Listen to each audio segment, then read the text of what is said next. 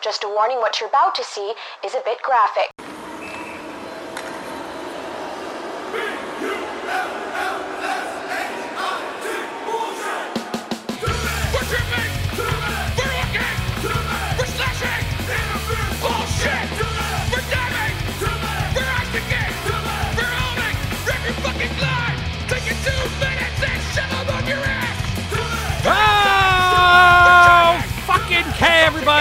The return of the Angry and Negative Show. Been a couple weeks here, but a couple weeks I've done any shows, really. I uh, last time we did a show was the end of May. I did back-to-back episodes of BPW Radio and the Angry and Negative Show, and uh, I was like, man, I really miss doing shows all the time. We should get back into it. And then I followed that up with, you know, no shows for two and a half weeks, but. We're back. It's uh, Dan and the three Pisons this week. Jim and Nick are here as always. and Anthony DeMarco is joining us today from his usual Flyers AD. Anthony, what's going on? Not too much, boys. What's what's happening? Oh, you Same know, shit, the, uh, same old shit. quarantine Yeah, yeah, different, miserable, nothing happening day. It still is quarantine, right? Technically, yeah. Alright, just making sure. I feel like it's been over for like three weeks for me. Yeah. Not anybody else. Like no one else feels like shit is just like, all right, this is done. I've gone out to eat, but you have to in Lansdale. You have to sit outside. But Holy yeah, crap. going I about my out business. Earlier in the week, was it Monday or Tuesday? I went to uh, a place at an outdoor patio. It's, uh, Nick, it's Kathy's at uh, Melody Lakes. Oh, she's a.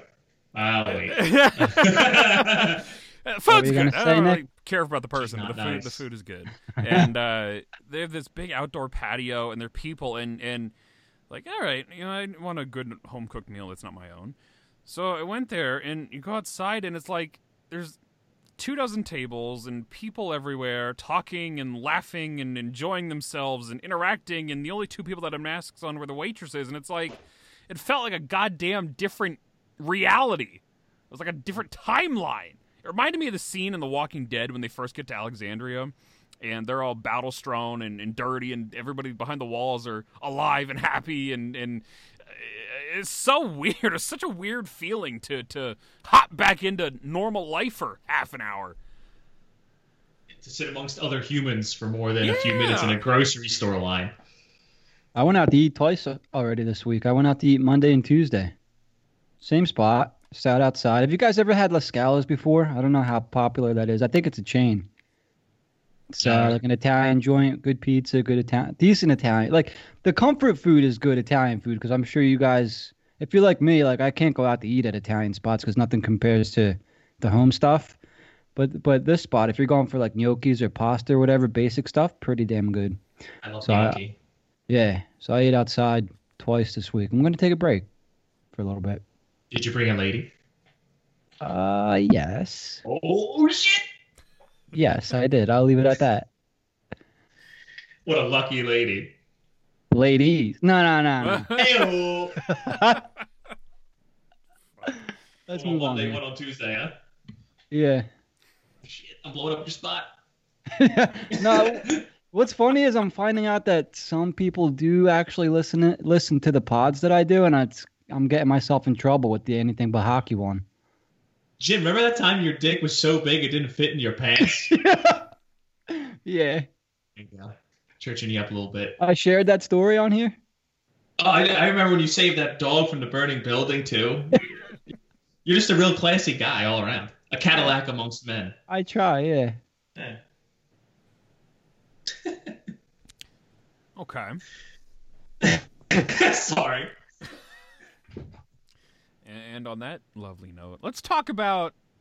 Uh, Hock- yeah, let's talk some hockey here. Uh, uh, something that I really have no interest in bringing back up again, but uh, uh, uh, Jack Eichel's going to be a flyer, and they're going to trade Sean Couturier for him. And uh, that opinion, that was the first time in a long time I've had all of Flyers Twitter turned against me, and I didn't even mention Taryn Hatcher. Uh, yeah, they were uh, uh, not not happy with that opinion, even though it is the correct take.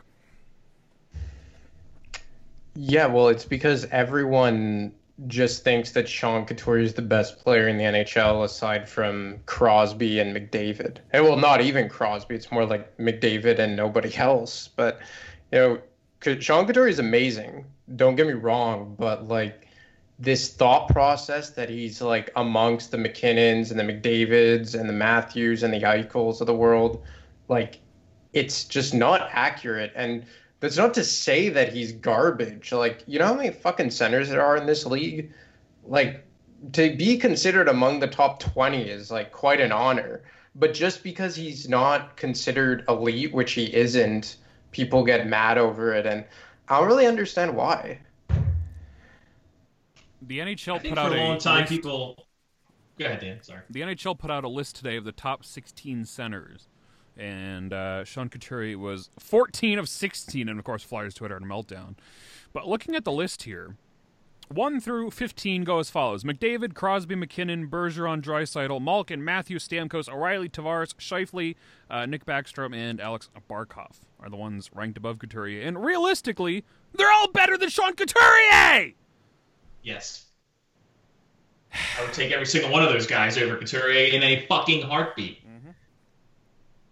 But it's Uh, like you could maybe debate a few, like maybe Scheifele. You could say Backstrom, better. maybe, and sure, there are. It's not unanimous, but for the most part, none of them are are are world better. None of them are people that I would not take over Couturier. Like I think we could all agree the three best centers undisputedly are McDavid, Crosby, MacKinnon. Correct. And then after that, and this will include like players who aren't on this list. For me, after them, it comes with like Eichel, Barkov, Matthews, depending if you value offense over more re- well-rounded play. Like Barkov's obviously kind of like evolving into a Kopitar type. Well, I think Jack Eichel's the best pure goal scorer uh, amongst centers. Well, I guess you could kind of argue Auston Matthews too, but Matthews has had the luxury to play with much better players than Eichel has. But you know, then you this isn't even counting Elias Pettersson on this list, who could very well be one of the best centers in the NHL sooner rather than later. Leon Draisaitl was arguably the best player this year in all. You know, Tyler Seguin isn't on this list. I know he kind of gets hot and cold as well, but when he's on his game, he's as good as anyone. Uh, Stamkos, as Nick pointed out before we came on the air, he's a what four-time 50 goal guy. At one time, was the best goal scorer in the NHL alongside Ovechkin.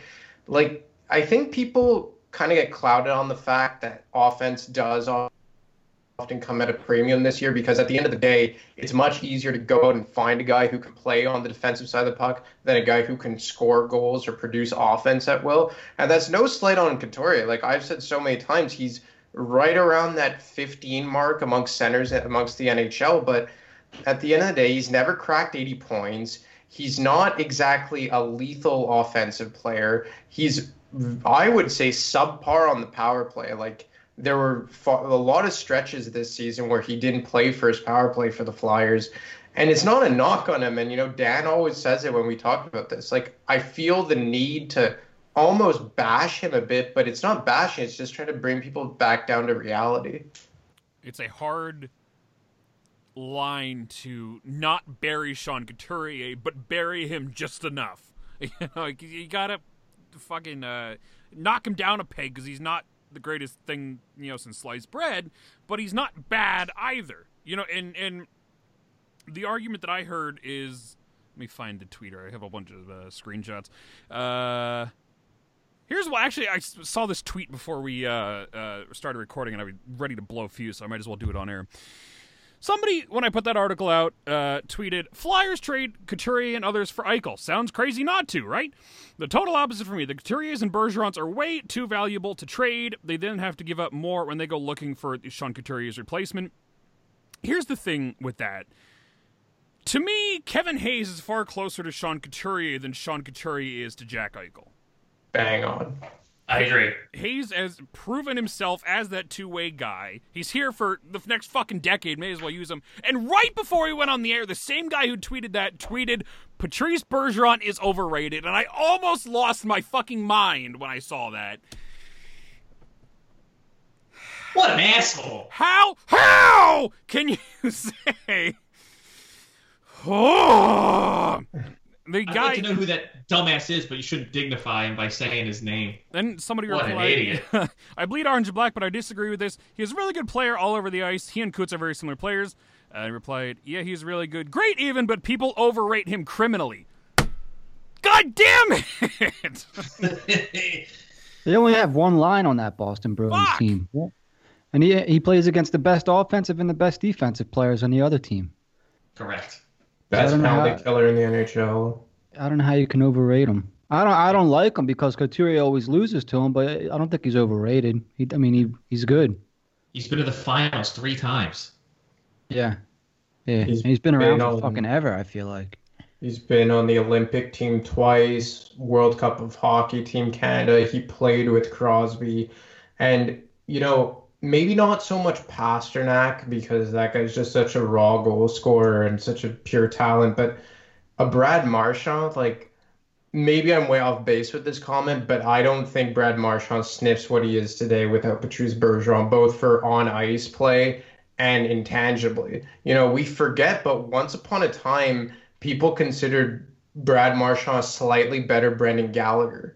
Like that's where they kind of were. And it was only the past couple of years when they were able to kind of like re-Marchand in a bit based on the help from Patrice Bergeron and maybe Zdeno Chara in an, an intangible way. You know, I think it's been well documented that the Boston Bruins have a very strong leadership group, a, a group that has been together for quite some time. You know, uh, Char's been the captain since 06. Bergeron's been an assistant captain for the entirety of that time. You know, up until a few years ago, they had the likes of the Andrew Ferences and um, the Johnny Boychucks. Dennis Seidenberg was there for a long time. You still have David Krejci, who has also been, a, in large part, an underrated center in this league for a long time. You know, Bergeron does all the little things right, like uh, Jim just pointed out. You don't notice him, but look, I, I think that John Couturier, by the end of his career, could be considered alongside of Patrice Bergeron. But just based on pure results of what Bergeron's done, I don't think you can use the term overrated with him. No. No. I think people overvalued Coots right out the gates because he was an 18 year old rookie, makes the team's first year. Points wise, he had a quiet season, but then he had that hat trick, and everyone made a big deal about him shutting down Malkin. And that was like, you know, fucking eight years ago now. And then people kept riding his dick about that playoff series for like four years. And he honestly didn't wake up until 2017 offensively when they put him with offensive players. I think Couturier holds the distinction of being underrated for so long, and now he's overrated. Yeah, isn't that funny? Like that's typical Philly, isn't it? Like there's no middle. Like you can acknowledge that the guy's good and he deserves to be in the Selke Trophy running year in and year out lately. Absolutely. Mm-hmm. But to say that he's not getting credit, not getting the credit because better players are just better than him is is dumb. And I think you know that's just Philly. Like, oh, you know, so and so's beating him out. He's he's underappreciated or he's he's just as good. Well, Couturier is good, but he's not as good as some of these guys, and it, that's is really that simple. The Like- uh, collective overvaluing that the fans mm-hmm. have of every single fucking person on this team, whether it be you know Joe Schmo prospect or or fucking Sean Couturier and Claude Giroux, just I don't. I don't get it, man. Why why is it so hard to admit that there are better players in the league than what is on this team? I, I've brought this up with Anthony when the World Juniors happened, and people were losing their shit that Bobby Brink was on the third line and Cam York was the seventh guy. You know, like there are no other prospects in the fucking world that were on that team. You know, it's just like uh, I don't, I don't get it. It's all part of the Ron Hextall, you know, side effect of of of valuing picks and prospects and holding on to everybody in your team because trading. I don't want to trade a draft pick for a 35 year old. Fuck! It's been years since that, and I still hate it. I put out a tweet at the end of the when when that Eichel thing happened. You know what was Flyers Twitter like when they acquired Chris Pronger. And Flyers Twitter was technically around. It was in his infancy, only a year or two old at that point. And people said that they liked it. I had a few people say they were mad they traded Sbisa because he was going to be a star, which, with the benefit of hindsight, is a hilarious comment. But uh, at the Uh-huh. time, it was kind of true. But, uh, you know, and I think about it, and I'm like, well, how can all these people like this so much? And it dawned on me, like, it was before Hextall and the brainwashing that accompanied him. You know?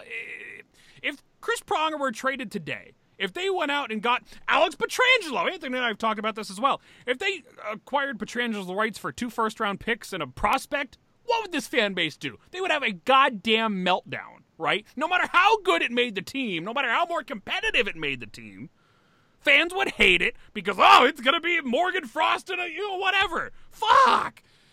I hate this fan base sometimes. This is one of those pieces. When I write an article, I can always tell if it's going to be controversial. And this one was one of those ones when I was writing it the second I suggested Sean Couturier. Oh, I could feel the venom through the keys. Well, I've missed this Dan. I've missed this venomous Dan. Bringing the fire. Well, like let's look at a comparable. So they traded two first round picks that turned into John Moore and Emerson Etem, Joffrey Lupul and Lucas Sbisa. So Lucas Sbisa, a first round, a defenseman from picked in the first round, it would probably be the equivalent of trading Cam York.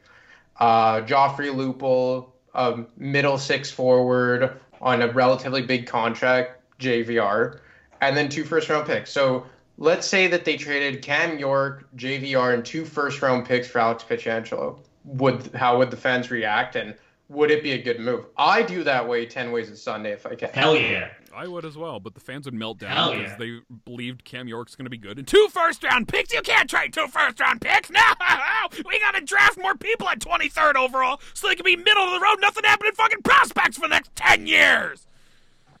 They think every prospect is going to turn into Nick Lidstrom on defense or uh, McDavid on offense.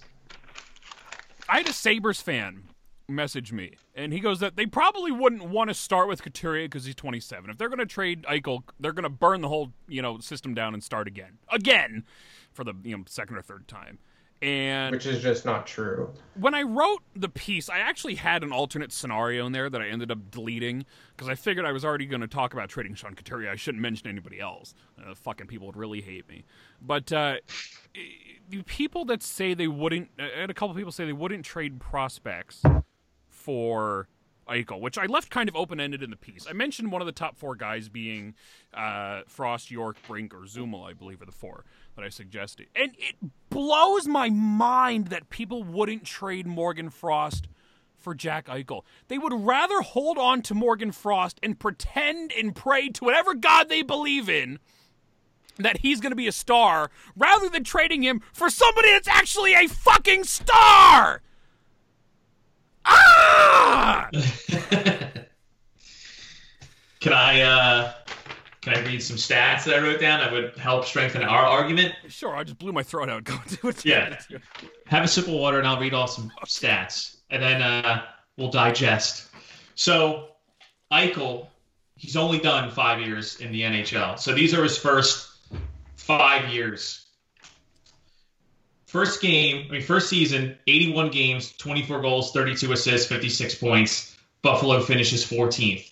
The next year, his second year, 24 goals again, 33 assists, 57 points. Buffalo finishes 15th. The next year's third year, 67 games, 25 goals, 39 assists, 64 points. Buffalo finishes dead last, 16 out of 16 in the East. The next year, last year, the, the last full year, 77 games, 28 goals, 54 assists for 82 points on a 13th place Buffalo team. And then this year, 68 games for 36 goals and 42 points, 78 points. His team is 13th place. He has 337 points in his first 354 games on a dog shit team. Buffalo has been in the playoffs since 2011, and they haven't passed the first round since 2007. Uh, to compare Eichel's first five years to Couturier's, so Couturier's first year was at 11-12 year where they uh, got bounced by the Devils in the second round. He had 13 goals, 27 points, 77 games. The lockout shortened season, he only had four goals and 11 assists in 46 games. Uh, let's see. Then he uh, starts to wake up a little bit. Actually, not really. Uh, he finished. He gets a third year. He gets 13 goals, 26 assists. Full season he plays. Uh, the next year, 15 goals, 22 assists, 32 points. Another full season. Uh, his fifth year, only 39 points, 11 goals in 63 games.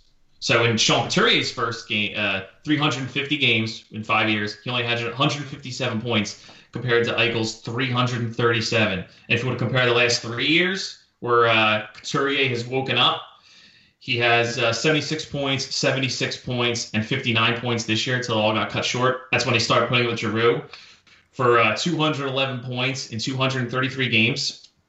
Uh, Eichel has 13 more points in 21 less games over the last three years than Couturier. And that's all on a dog shit team. The Flyers this year were second in division. Uh, last year they were sixth. They finished 500. The year before that, the Flyers finished third and got boat raced by Pittsburgh in the first round. So uh, Eichel's putting up more points on a far less competitive team than Buffalo with Buffalo. Jack Eichel succeeds despite being on the Buffalo Sabres. Sean Couturier succeeds because he's put on the top line with Claude Giroux and Konecny. Yes. Sorry, that was kind of rambly. I don't know if it's just because of that though, but I hear what you're saying there. But I, I don't know if it's. I think he's a good player in his own right. I think But- he's a very good defensive player in his own right. I think his offensive numbers get exaggerated because he's with the top guys. It could be, yeah, for sure. I mean, it doesn't it doesn't hurt to play with those guys. I might also mention that Eichel is only what 23 years old. He's 23. 23. So you're getting a four-year, uh, four guy, uh, four years younger player who's Yeah, clearly better offensively. And I think that's another part of this that I don't think people understand. Sean Couturier is still, I understand, viewed as a guy that's young. And he's 27. That's not, you know, super old. He's kind of in the middle of his career. But in the modern day NHL, like, once you hit 30, you're kind of useless. You know, the, downhill hits hard at that point. You know, Jack Eichel's 23 has gotten better every single season since his his uh, rookie debut, and he's playing on the fucking Sabres! Ima- Giroux, Eichel, Konecny. Holy shit! Holy shit! Holy shit! At best, the Sabres have finished 13th out of 16 teams in the Eastern Conference. In an expanded playoff year, they still fucking missed by multiple points. What a horrible franchise. I don't feel so bad about being a Flyers fan when I read off all that Sabres crap. Holy shit. You just burned their whole franchise to the ground a couple days ago. Fired what, 19 people or something like that? Fuck. Hey, Yes. while we're on the uh, Buffalo Sabres here, let me ask you, Nick, what do you think about the uh, what do you think about Kim Pegula? Is that the owner? Yeah, Uh, Does he also president? does he also own the uh, Bills? Yeah, I believe well, this so, is yeah. this is a woman. I thought it's Terry Pegula. Yeah, this is his uh, wife or something, I think. I Kim don't, Pegula. I don't know honestly much about the Pegula family or, or anything like that. Didn't they recently buy the team? Like, did they buy the team when the Flyers were playing them in the playoffs or that season? Like back in 2011, they purchased the Sabres. Yeah, Anthony shake his head. Yeah, I mean, you you bought a How team much almost a younger is she than Terry? Holy shit. Significantly. I was, whoa. Is it, a, is, it a, is it a trophy wife? I don't know what she looks like. Not really. I was gonna say I have a mystery question here from a mystery uh, caller about is Kim Pegula hot or not, and nobody knows who she is. Fake news. She's not. Not really, no. No, that's a Terry is no. 69. Kim is 51. Jesus. Prime. Ripe for the Es- picking. She knows where the. Essentially, like this is how it went down. They were, I don't know if they were going bankrupt, but the owner at the time wanted to sell them, and then Terry Pegula, who I believe is a local guy from Western New York, like came back and built, bought the team, and he was not only like financially invested, but he was like emotionally invested. Like I don't know if you guys remember, but p- pretty much like the first regime in Buffalo was a short-lived one by Pat LaFontaine. They brought him in from the NHL to be the president of hockey ops, and he took over from Darcy Regier, and Darcy Regier had been there for quite some time, led them through like the Drury, the Briere, the Derek Roy Finnegan of uh, Ryan Miller era. So- Yeah, exactly. So he came in, and I remember this press conference like yesterday. Like he was like borderline crying, like remembering like the you know the times of the French Connection, and saying like how much of an honor was to have a legend like Pat LaFontaine come in, be like the head of the organization, kind of like Brendan Shanahan is to the Toronto Maple Leafs, like that kind of role. And then they hired Tim Murray as the general manager shortly thereafter, and then they just had a falling out with Pat LaFontaine, and he was in and out of there before you know this thing even got off the ground. I think it was less than six months later after Tim Murray got hired. So right then and there, I kind of sense like uh, that doesn't always happen. Like that's kind of fucked up actually. And then that's when it just kind of snowballed. And ever since they lost out on the draft to get Aaron Ekblad, I believe that was the first year they tried to tank, and they lost lost out on him. Took Sam Reinhart second, and Draisaitl went third. And then it's just been a snowballing of bullshit since. They've owned the team for almost a decade and they've made zero progress. The Pegulas. So Because they burn Yeah. it down every couple years. This is what third major time they've changed GMs since. I kind of like it. Let them suck.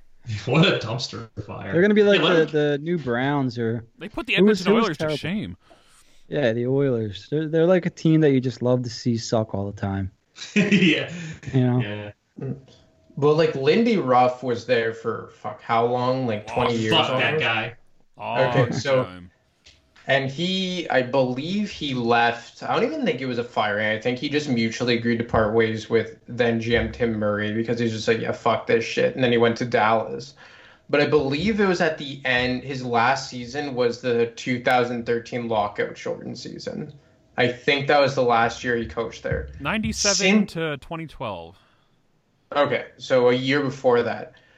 Since then, behind the bench, they've had Ted Nolan, Dan Bylsma, Phil Housley, and Ralph Krueger. That's four coaches in the last eight years. So on average, their coaches are getting like two seasons. Now, I'm not saying that any of those guys were world beaters. Like Phil Housley was a fucking joke. Dan Bylsma proved that he's dog shit without Crosby and Malkin drag him through the mud. I I like Ralph Krueger, and apparently he has the respect and like the players bought in with him. And then you kind of get to Jason Botterill, the GM that just got canned, and there's no defending him really because he traded uh, fucking Ryan O'Reilly for a bag of used condoms, pretty much. Oh You know, god. he's he fucking the drafting has been horrible um, for the most part. You know, he fucking entered the last two two seasons with Carter Hutton as the starting goaltender. Like, he hasn't done his part, but at the same time, it seems as though he's not being that he wasn't really enabled to do the job the right way by the ownership. Also, was the one thing like they just gutted the entire front office of the entire franchise, but it's like their entire roster shit. Why not try uh, making a couple trades or, or signing a couple dudes and try and put a fucking competitive team on the ice rather than just let Jack, uh, Jack Eichel out there all alone? No wonder why the guy fucking hates it there. And now that Jeff Skinner contract is biting him in the ass because he uh, lit it up his contract year, and now he ain't living it up. What's he getting? Another seven, eight years at a eight million dollars, something like that. I'm sure Anthony does. Could I try and defend that contract for a second? It's, And I'm- uh, oh yeah, Nine million dollars for uh, seven more years. did you say nine million dollars? Nine million dollars for seven years. yeah. Oh my All right. god. So hear me out here. I'm just going to try and play devil's advocate because it's obviously a brutal contract in terms of pure production. But let's agree that if Jeff Skinner went to market, he probably would have gotten somewhere in the range of seven to eight million dollars a year. Probably. Oh yeah, yeah. So if you're Jeff Skinner, are you staying in that bullshit for anything less than nine million dollars a year? No, I don't think nine million is enough. I don't blame him. no, and to be fair, like the chance to play with Jack Eichel, who in my mind is a top five center in the NHL, that's pretty intriguing. But from Botterill's standpoint, he knows it's a fucking dumpster fire. Like by all accounts, he's a really smart guy, and he knows how big of a fucking clown show it is out there. If they let Jeff Skinner walk, who else are they gonna get? Who the fuck is gonna sign a big ticket contract in. Buffalo? That's Like- a great point. I'm not trying to say that he didn't overpay, but he damn well knew he was overpaying. And look, I live in Montreal, and for uh, for the last three seasons, Marc Bergevin has took it in the teeth from the local media because they've gone into each season with like eight nine million dollars of salary cap space. And the fact is, is because people don't want to come to Montreal. The weather's shit. The the fans are nuts. There's French people everywhere. like like that's just the fact. Like Montreal, like for all for how epic it is at, as a nightlife, for most foreign play for most foreign players, it's not an attractive destination. So if they want people to come here, they have to overpay, like Karl Alzner, who's now with the Laval Rocket. But what's better? Overpaying but actually adding talent like the Flyers did with Kevin Hayes, or saying, no, I refuse to overpay whatsoever and we're not going to add talent at all. Funny you mentioned that, actually, because that was the cop. Listen, 11,000 people read that Jack Eichel article. And I would say about half of those people commented in some way, shape, or form, mostly to yell at me.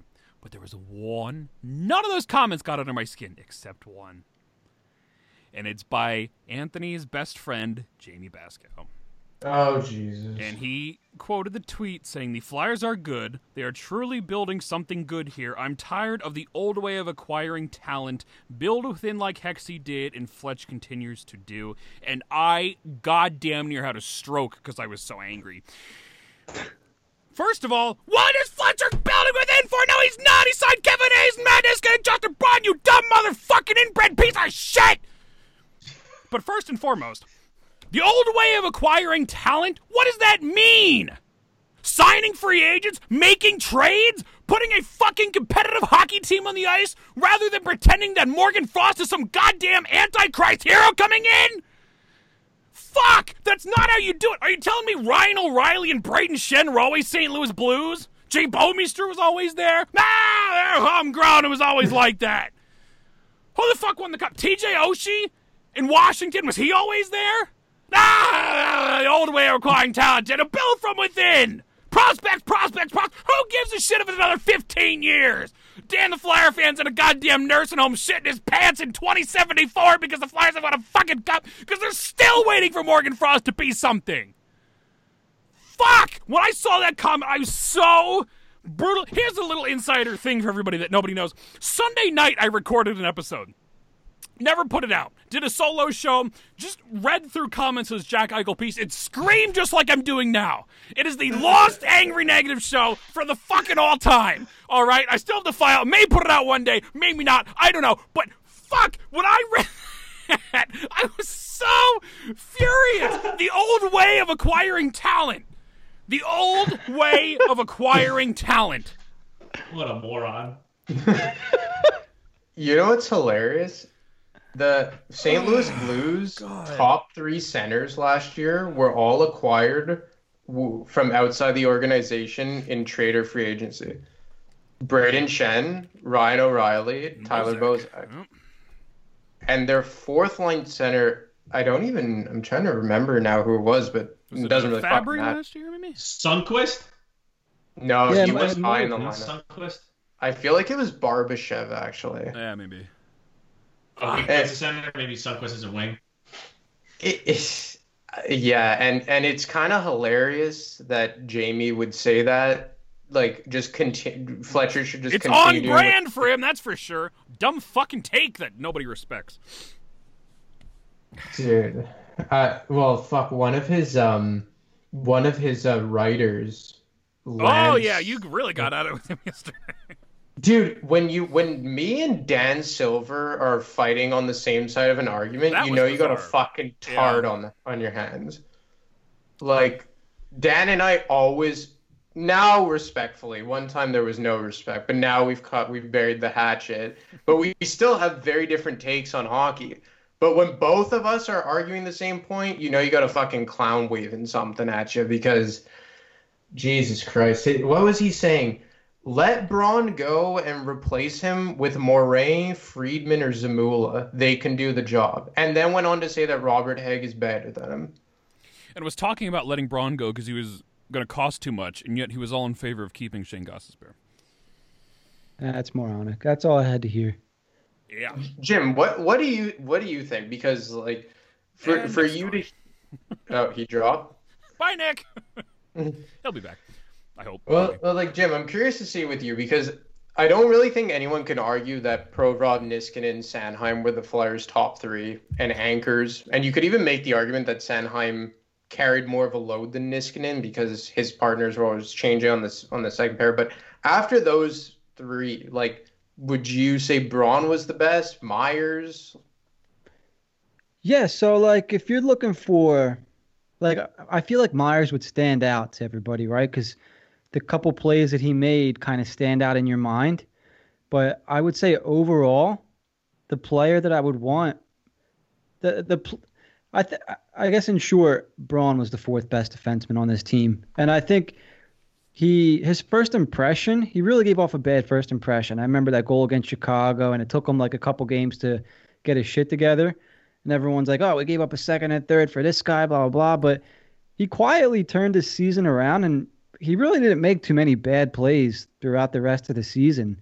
Uh, you mentioned Provorov, Niskanen, uh, Sanheim. Braun could play on that second pair, and it would be fine. He could play on that third pair with with Hagg, or uh, I don't know if he was playing with Gostisbehere that much, but he was fine. And he, so the the I think the benefit of Braun is he makes sure he makes sure his defensive partner is fine as well. He doesn't just play his game; he caters his game to the guy that he's playing with. And I think a lot of people out there they either don't understand the importance of a player like that, or they don't appreciate it. They think that if he's not putting up, uh, I don't know, 20, 25, 30 points as a defenseman, you're kind of worthless in today's league. But that's totally not the case. Like, if if you want to unlock a player's potential, like say Travis Sanheim or even an Ivan Provorov, that who we saw this year kind of come into his own a little bit again, playing with Niskanen, you need a guy that allows you to play your game, an unselfish player who will say, okay, go do your thing. I'll sit back and you know and and watch what happens. You know, I'll play defense, whatever it is.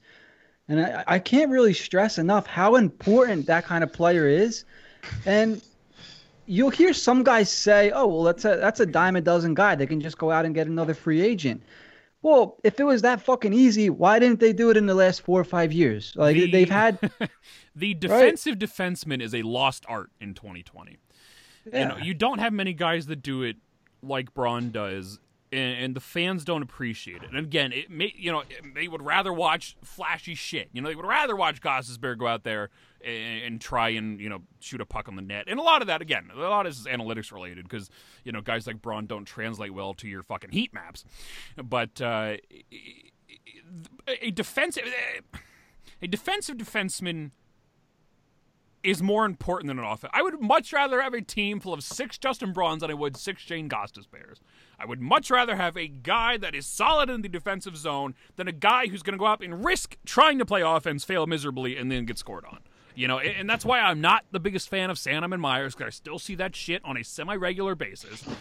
Braun is going to be that kind of stay-at-home force you need. Now his age kind of gets involved there. I believe he's 33, soon to be 34, something along those lines and it makes it challenging to re-sign him because I think he's still going to demand in the three million range for you know a mm. year or two. So it makes it hard to resign him, but he's not a guy that I would let walk peacefully.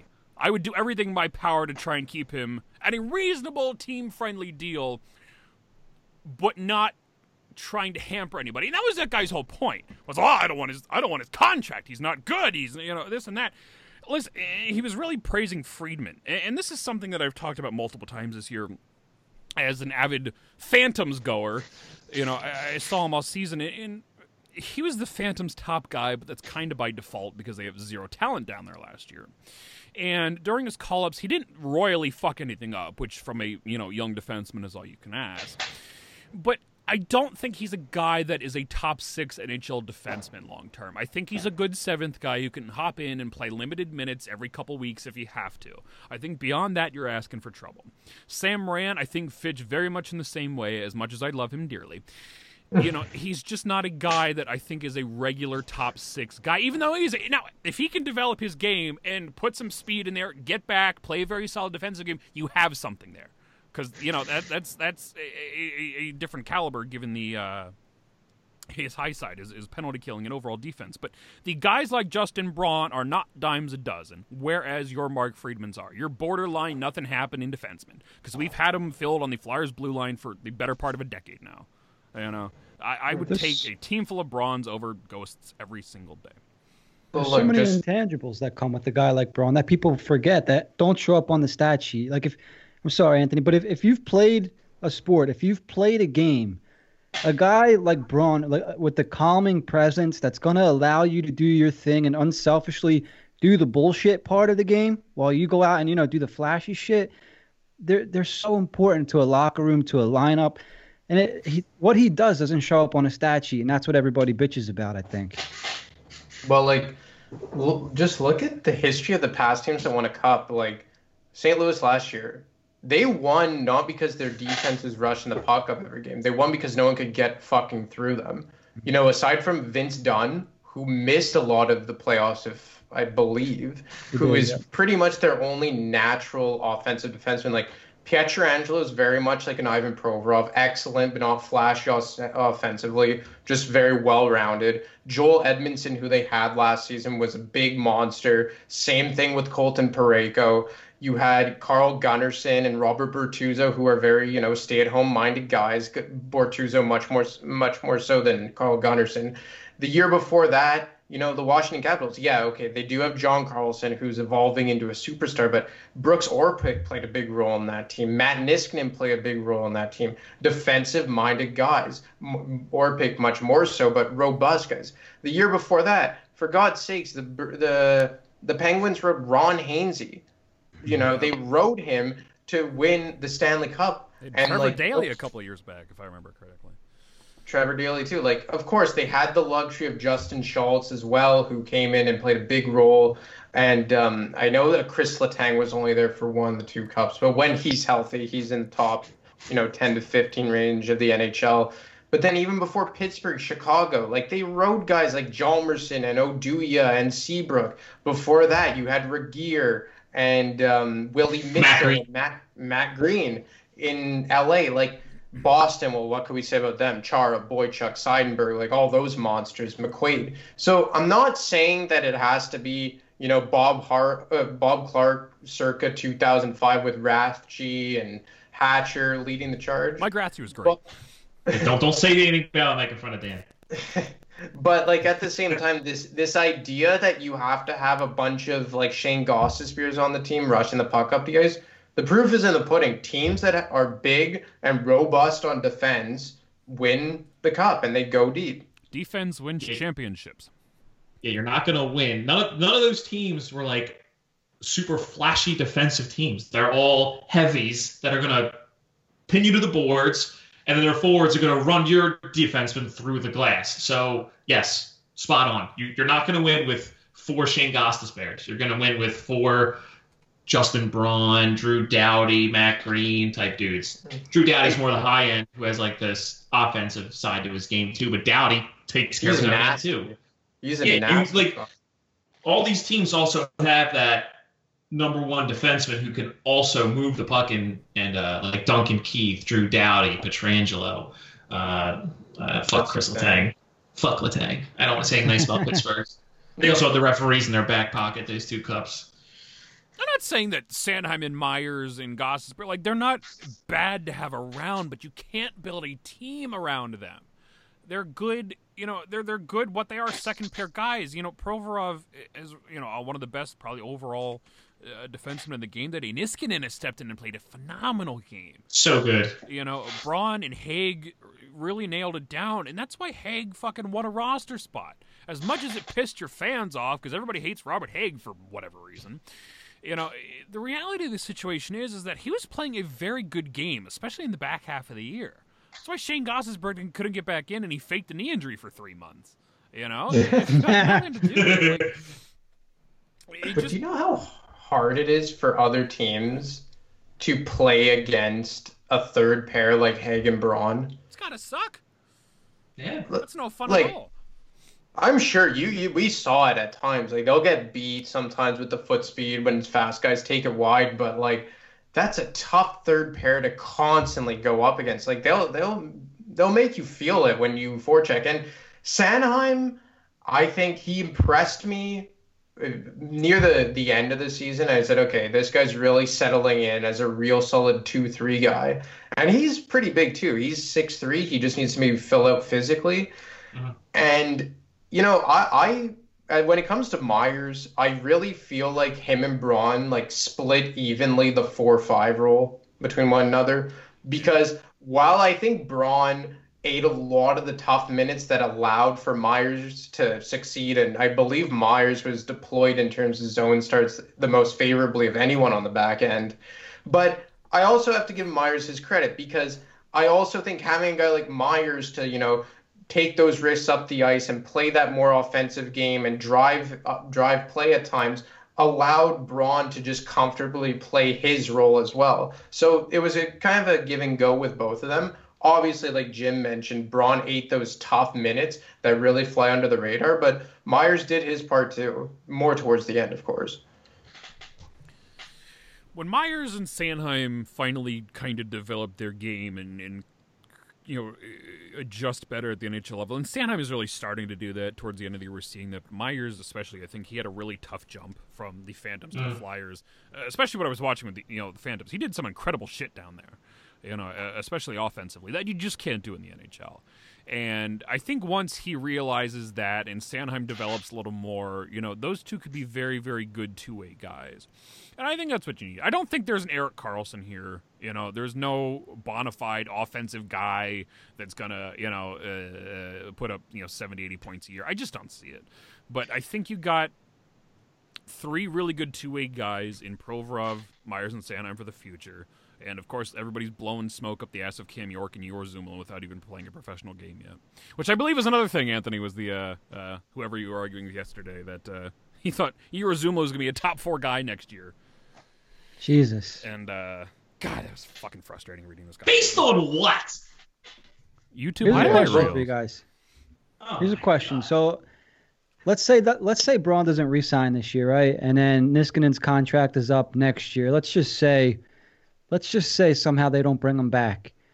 Is is Provorov ready to lead this defense? Is he ready to be the the guy back there? Like, is he ready to take over the Niskanen role? Do you think in another year?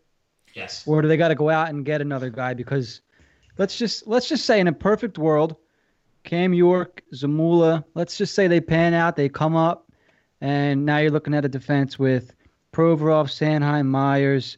Uh, let's say Hagg is still around, Cam York, Zamula. If I'm and and let's say I don't know, they still have Friedman and Morin hanging around.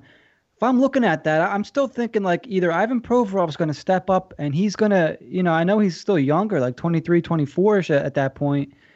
Is is he mature enough to lead that defense corps, or do they need to go outside and bring in an older guy still? Because that's going to be a young fucking defensive corps, man. Everyone's going to be under 25, I think. I'm sure they'll find some kind of veteran to bring in. I don't know if it's going to be a veteran top guy. You know, if they bring in like Drew Doughty in three years or something, who would be in his what early 30s at that point. I don't know. I don't know if So he needs makes- anybody like that. But It makes me wonder though, could they potentially move? I think they're going to have to move at least one of these guys. if they can find another Matt Niskanen esque player, a veteran guy who maybe you know in the twilight of his career but can still go, bring him in absolutely. But yeah, there's the other thing about that, and uh, something that we've you know touched upon on this show in the past is the timeline here is not working out very well. From veteran players to young guys to the next wave of young guys, you know this isn't working out, and this cap space especially isn't going to work out and you're going to see it with guys. Probably Sandman Myers are two perfect examples of that, who are going to be up in the next couple of years that you're looking at and going, okay, where are you going to fit money wise in here? You know, this cap's going to get very interesting, and it's going to be hard to keep everybody. So uh, that that Someone's you know, going to have to go. yeah, at JVR. least one.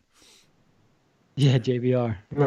When to answer Jim's question, I don't think the question is very much so is Provorov going to be able to do his part. I think it's are Sanheim and Myers going to be able Yeah. to assume the roles of Niskanen and Braun, Okay. and that's why you know Dan and I touched a lot on Flyers AD. I think you guys have spoken about it in the past too, but like that's why I think bringing in Alex Pietrangelo is so important because maybe Myers or Sanheim will be able to do that one day, two years down the road, like Jim brought up. Will they be able to survive without Niskanen and Braun?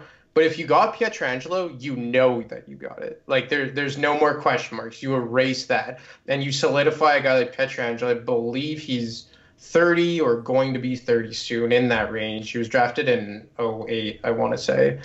And so, yeah, that would make him just about 30.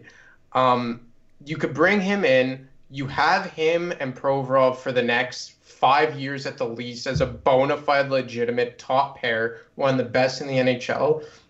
And then to what you guys were just saying, I think eventually a Myers or Sam Sanheim would have to go, but that's just the nature of the beast. You can't keep everyone. Like it happens, but that's the price you pay.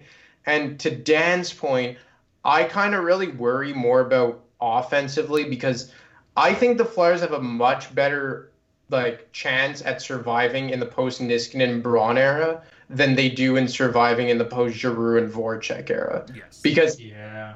I don't I don't think people realize how good these two have been for the last seven years when fucking Hextall was doing a whole lot of fucking nothing in the front office.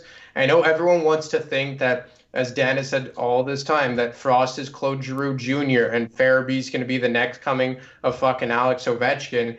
But the chances of those two guys being even close to Jake and Giroux, it's really fucking thin. So I think that right now their best chance, well, their best course of action would be bolster that defense, add a guy like Pietrangelo or someone of value. At the bare minimum, keep Braun and use it to try and capitalize on the uh, the last few years of Voracek and Giroux.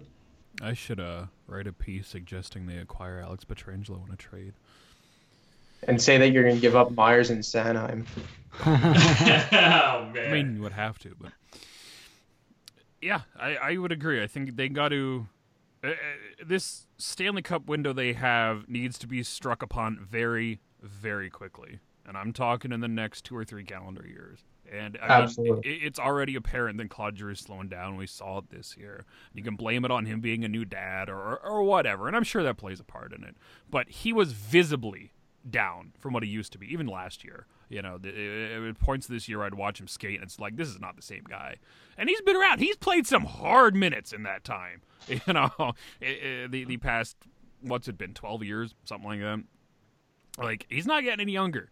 Voracek, I mean, when he's on, he's on. But again, he's what, Oh, yeah. 30, 29, something like that.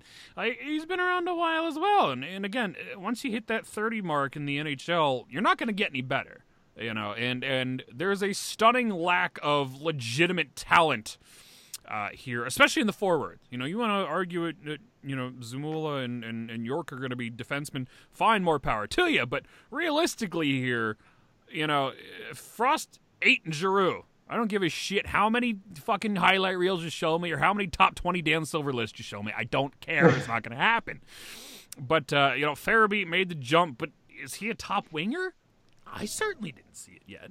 I think he is the keys to make it happen if the right situation, you know, arises, but I don't know. And Brink and, uh, who the hell's the other one down there?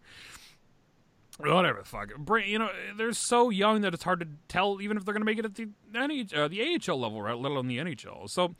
I don't know. I think they got to strike as quick as they can here and make it happen. And I, I, I all for acquiring Pietrangelo. Yes, it's gonna suck. The fucking contract is not gonna be nice. It's not gonna be pretty. And all the Ron Hextall people's brains are gonna melt out of their fucking ears when they see that he's gonna be making, you know, eight nine million dollars. But you know what? If it wins you a cup, who gives a shit?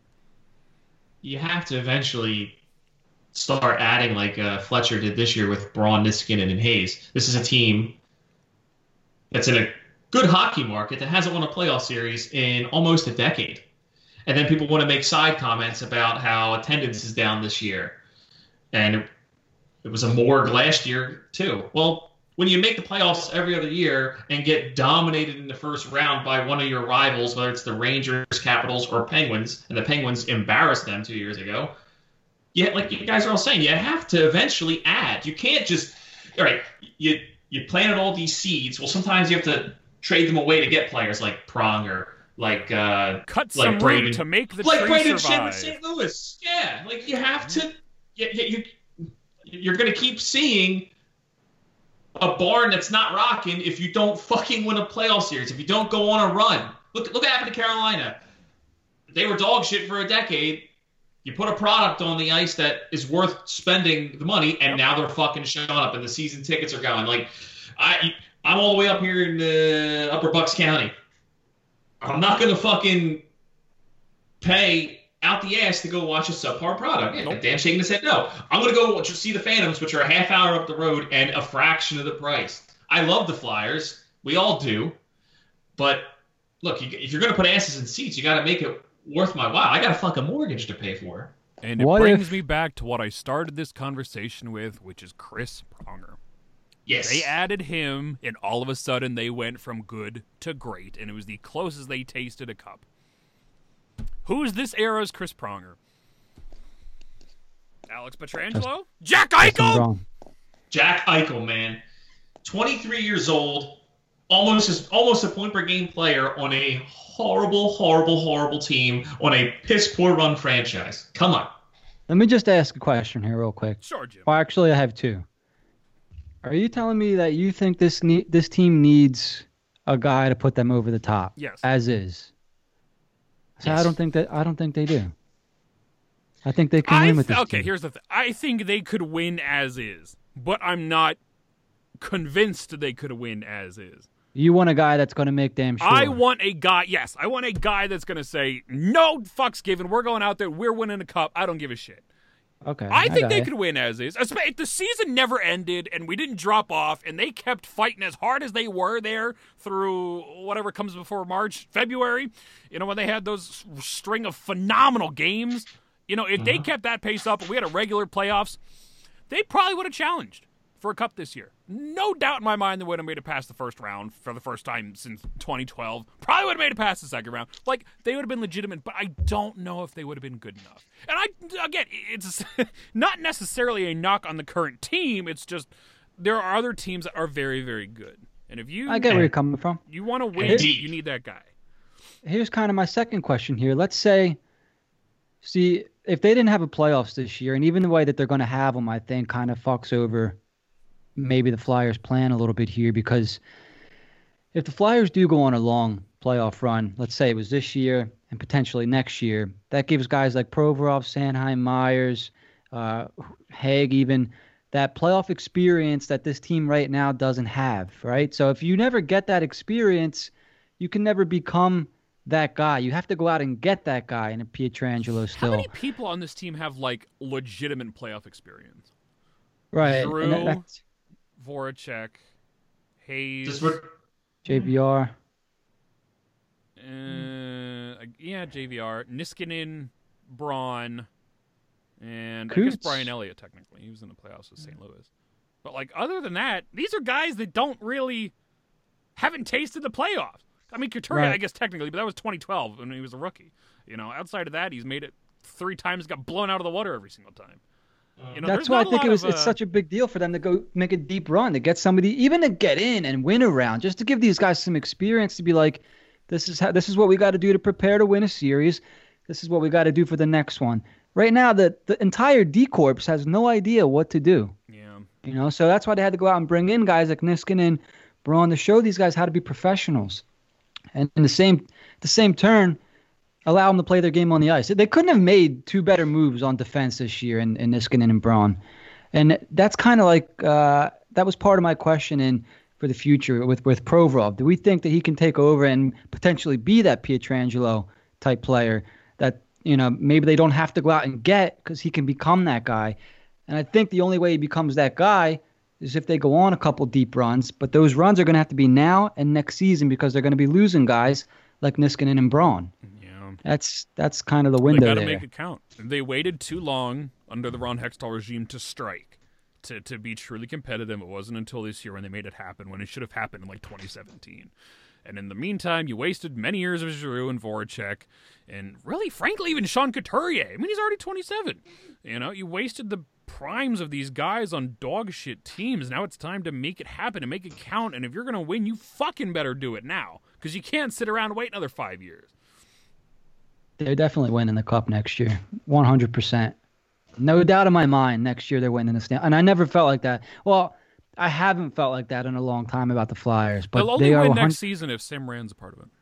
they're winning the cup next year. That's six Write foot it down. seven. It's twisted steel right there, Samuel Morin. Six foot seven of twisted steel and sex appeal, Samuel Morin. Great. Ew. Yeah, That's another thing. They made me just think of that with this whole Couturier first round exits. No, not Twisted Steel, but the Couturier thing with the exits. What is everyone so fucking attached to? He's only got past the first round once. That was eight years ago. Is it all his fault? No. Hextall did not do anything to put a good product on the ice. But guess what? Except for the last three years, offensively, not good. And just a bunch of first round exits or completely missing the playoffs altogether. Why would you not want to upgrade with a player who is clearly better? That's been What my are you so attached to? well. Is like to be to be quite attached to? honest, if you because Jim was just saying or asking like, do you think they need that one more player to push them over the edge? And he doesn't think so. I was thinking about it, and now Nick, you just brought up what's so everyone so attached with Sean Couturier about. If you literally just swapped out Couturier for Jack Eichel, I think I would consider this team NA Cup ready right now because the only thing that they're missing because their defense, well, I would I think in an ideal world have like a slightly better number 6 to Robert Hagg. Ideal world, but they could win a cup with that D. Yes. That's a defense that can win a Stanley Cup. But offensively, they're missing a guy who can literally change the game offensively, like Claude Giroux did in Game Six against the Pittsburgh Penguins. Runs over Sidney Crosby, carries the puck in himself, rips a rips a goal top cheese. The Flyers do not have a player who can score like that. In 2010, what was their biggest driving force offensively? Because Danny Briere would blow down the fucking right wing and crack a slap shot top corner at any given point. To say nothing of Simon Gagne and Jeff Carter. That's what the Flyers are missing. They're missing a guy who can, by himself, create offense. And the, the closest guy they had to that this year was Jakub Voracek. And that takes a lot for me to say because I am not the president of his fan club. And sometimes I want to Randy Orton punt him in the head just because of how fucking lazy he is. But this year, like we had those brotherly puck like awards, and I chose him as the best offensive player because as soon as I think it lined up exactly when Lindblom got the cancer diagnosis, More maybe less, he yeah. real right around mid December, right before the holidays, he turned it up and he completely picked up the slack for what was left vacant by Lindblom's diagnosis. And that's saying a whole lot because Voracek's great and he's had what two or three 80 plus point years, but he's not a superstar. He's a very good player, but he's not a superstar. Jack Eichel coming in and being that guy, playing with a Jakub Voracek or Claude Giroux or Travis Konecny, someone not named Girgensons or Connor Sheary, you know, I think he's a hundred point player if he's playing with Voracek or Giroux. That's me. The guy, I think he sniffed 90 last year. He was in that range. I missed some time. And 82 points. yeah, I think he's a hundred point player with a with a legitimate first line winger, hands down. Now, like Dan said earlier, you have Kevin Hayes that is way closer to Sean Couturier than Sean Couturier is to Jack Eichel. Now, to, so I guess just to round it out, to I think that if you if you one for one swapped out Couturier for Eichel, this is a team that can win a Stanley Cup this year. One of the uh, responses, let me pull it up here. I have a whole bunch of screenshots from these responses. Uh, I think it was actually one that I showed Anthony already. Uh, Sean O'Hara here. I don't know if I'd even trade Coots for Eichel one for one, even if Buffalo retains salary. I want to fight that guy. He's got a very punchable face, Sean. I don't know if you know. uh, You probably don't know how to hit the play button, so I assume you're not listening. Well, Jim, would you? Would, what do you think about that take? You take out Sean Couturier and you just plop in Jack Eichel, one for one swap. Do you think the Flyers have a better chance? Yeah, 100%. Any day of the week. 100 like you I don't know how you don't do that. Do that for uh Coots. I, I love Coots. Like I'm not attached to Coots. I think he's a great player. Serves a purpose. But we're talking about a top 5 talent potentially in the entire league. And people don't understand that because nobody watches the Sabres. That's what I accumulated a lot of this too. A lot of the hate that I got, I don't think people truly have ever watched Jack Eichel other than the handful of times the Flyers have played him over the past couple of years. I don't think they he was going to be a realize 40 how goal good scorer he is. this year. Yeah, oh, he would have easily well on his way. And you use the word What? attached, and I think that's a good point because we've brought this up before, Jim. Like, I don't give a shit about anybody on this current team. There's nobody that I'm attached to from a standpoint of like, like Eric Desjardins when I was a kid. If they traded him, I would have been heartbroken. You know, when they Yeah. traded Peter Forsberg, I damn near cried because I fucking love those guys. But I don't feel like that about any of these guys. I don't give a single fuck about Sean Couturier. You know, like he's very good, but if I lose him, I'm not losing any fucking sleep.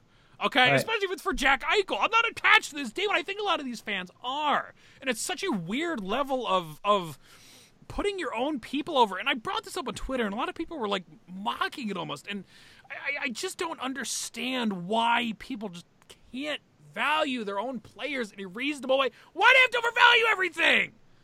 Fuck. You know why it is, dude? Because Cout- Couturier's been here since he was 18. He's been he's been in the league for almost 10 years already. That's another It's one. fuck. that I had, It's uh, fucking insane, man. Like he, it seems like he's only been like producing for what going on Three three, four years? years now. But he's been in the league for almost 10 years, Funny like a decade, man. Somebody said uh, they replied to that tweet about uh, uh, the Couturier and Eichels, be, uh, Couturier and Bergeron being thing. They said, "Agreed. It took Coots this long to come into the type of player he is. I'm not about to let another team reap the benefits of our patience or lack thereof." That's such a dumb way to think. And it's like, why? would- because he's been here for ten fucking way to years, we think, have to man. keep him. Yeah, Ah, yeah. Because we went through something. Let's not improve in a heartbeat. Yeah, it's like it's bittersweet to see someone go that you watched grow up and turn into a nice player. And, You know, he's probably a nice guy. You never hear a bad thing about him as the person, but I Jack that's Eichel. 337 points, 354 games on the Buffalo fucking Sabres. Enough said. Yeah, they're just they're attached to the guy. Yeah, It'd be like, I don't know. I, growing up, the only guys that were around for ten plus years were fucking like Lindros, LeClair, Desjardins, Gagne. Yaganya. Yeah, uh, there, there's It was really. shocking when they traded Lindros. It was shocking. And then if you even think about it even more, how many guys have they drafted that have been with the team for almost ten years? You know, like not too many guys have been here for their entire career. I, I mean, Giroux obviously, but I don't know. I could see why people could be attached to Couturier, but you can't let that like I stop get you it, from. but I don't get it. Like, you can like a player, but like be reasonable. Now that's asking a lot of Flyers Twitter. I understand. Okay, reasonable is not fucking a word they understand very well. But I just, I just don't get it, man. I I don't understand the the over attachment to players. Why? But I think it comes. Da- oh, sorry, Dan. Um, what I think it comes down to is, uh, you, ever since well, this love affair with Sean Couturier kind of started the year Giroux had the 102 point season. Yes. Because that's when he was became a first line center and he scored more than 40 points for the first time in his career. Which people don't, like people forget that like he was like a 35 point guy up until that year, and I think every year since he's had or he had 78 78 and this year he would have been on pace for around the same thing i believe but i think it's because Giroux has started declining since then a bit. Like he was still very solid last year but like he's not the, that dominant guy anymore. I think we could all agree that Giroux's not an elite level player anymore. And people are trying to hang on to some forward that they want to consider elite. They want one flyer to stand amongst the rest in the NHL and be like, he's the best. And like that's why we see it with Carter Hart. And look, I think Carter Hart will be a top five goaltender in the NHL for the next decade. But as it stands right now, was he anything more than a slightly above average starter? No. Like not overall. like- Out on the road. not on the road. Yeah, overall, that's- it's not. And it's such but a weird thing that you you say that. I actually think you're right, but like this is the same fan base, uh, the same fan base that has been discrediting and shitting on Claude Giroux for 12 years. You know, they never gave that guy anything. You know, ever since he was named captain, they've been shitting on him. Now they want to champion Sean Couturier. I don't. I don't. Oh God, I don't get it.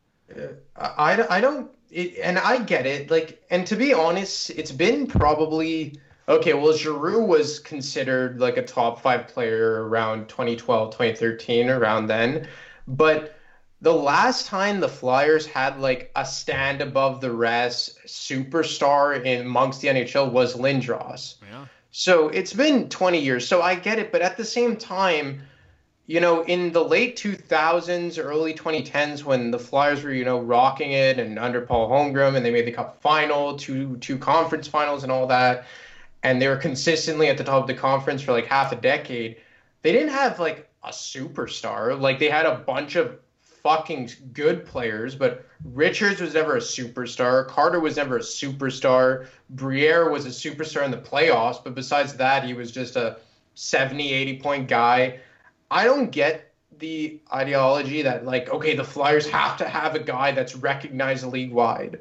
Like, if if so, great. If not, who the fuck gives a shit? Like, and the funny thing is, is that I think the Flyers do have a stand above the rest guy in the NHL and Ivan Provorov. I think he's a top 15 defenseman in the NHL. But for some reason, people like don't acknowledge him and want to annoy. like Dan said, Sean Couturier the king. When I truly believe that Provorov and Carter Hart are the two untouchable guys on this team, not Sean Couturier. And the team MVP in my mind, and it's not even close, is Ivan Provorov. And ironically enough, if they want somebody that they can hold above the rest in the NHL, Jack Eichel will be a good person to do that with. Hell yeah. God. Superstar. Goals are hard to come by. Well, like let's go around. Let's go around the table. Who is the like who are untouchables for you guys, and who are who's the team MVP? Provorov and Hart, are the only two people. When I before I even wrote that article, there was a comment that I was, I was going back and forth with, and somebody were talking about that. That's what inspired this whole thing. Was it, Provorov and Hart are the only two people that I would consider untouchable on the team. Plain and Yeah, I would agree. Yeah, I agree. I think I said that to all you guys on Twitter. It was Provorov, Hart, and maybe Konecny, but even then, I would get rid of Konecny for Eichel in a fucking split second. Mm-hmm. Yeah, no, it's there's not a single forward on this team, including the young guys like Frost or Farabee, that I'd be totally un, unwilling to part with. I don't know. I don't think I could stomach getting rid of JVR. I just love him so much. Oh Yeah. God, that reminds me. One more account. I saw someone comment at you. I think it was you, Dan. So I was like, "Ah, JVR is great. What the hell are you talking about?" It was uh oh, here's one. Uh I tweeted uh, based on the comments, I feel like most Flyer fans never actually watched Jack Eichel play, and somebody named Jim requoted uh, retweeted it and said, "I've seen him play plenty of times. I don't think he's worth getting rid of Coots. Maybe they'll take Ghost and JVR and a prospect." Now, boys and girls, that is what Dan the Flyer fan likes to call an NHL 20 trade because Shane Gostisbehere is stupidly overvalued in NHL 20. And I guarantee fucking if I go fire up the Xbox right now, Gostisbehere, JVR, and a decent prospect for Jack Eichel, I guarantee that would go through. Because fucking Ghost is stupidly overvalued. Like, that's somebody that has no grasp upon reality. And unfortunately, that was so many of the people in the comments. Like, I didn't even argue with most of them. I just let them all flow in because they're so fucking stupid because so many of them looked like that and the ones that I've been reading previously. These people don't live in the fucking real world! I think the best take I saw was someone who said Gostisbehere is still a young defenseman with upside. Oh, Like- sweet Jesus. Yeah, it, it's it, it's really crazy because fuck, I lost my train of thought. Where was I going with this? It was something to do with Jamie Pascal, I think. Oh, here's one for you from Juan. It's called the Patrick Sharp effect. Now, Oh for my little, God. I, little history lesson for people who don't remember Patrick Sharp. He was a flyer once upon a time. They traded him too early for fucking Matt Ellison, and Patrick Sharp went on to be a goddamn superstar. and Matt Ellison. I'm not even sure if he played in the. I think he was a Predator for a little while, but uh, and won three cups with Chicago. A damn good looking superstar too. Oh my Patrick God, Sharp he's so was handsome. a fucking so kid when they traded him. Sean Couturier is 27. Patrick Sharp, I believe, was 23 at the time of that trade. The same age as Jack Eichel is now. Same age as Jack. Eichel. Ah! I hate. I, I don't know. hate Speaking of Shane Ryan Gostisbehere, I think he's untouchable too. Never get rid of Shane Ah, Gostisbehere. sweet Jesus. Because he had 65 points two years ago, Daniel. It's fucking hot in here. Oh yeah. You know okay. what? It's so hot in there because you're creating you're, you're creating your own heat, man. I know. I can, I can feel you down here. Drenched in sweat. Oh, I remember my train of thought. I think my favorite take on that article, uh, like on one of the responses to Dan's article, was Eichel's a bad locker room guy. Oh, sweet fucking Jesus Christ above. Yes, I. He's a bad. He's a locker room cancer. You can't acquire him. You know, people that have, you know, never watched a Buffalo Sabres game, let alone ever been in, you know, a locker room or anything, or, or interviewed him, or and like, Jack Eichel's been in a dog shit Sabres team for five years. That guy has every reason to be angry and voice any displeasure he has. If he was a rookie or maybe in his sophomore year and he was throwing tantrums like this, fine, more power to you. Mamie's locker. Five years! Any trouble he has with Buffalo is warranted. It's more than warranted.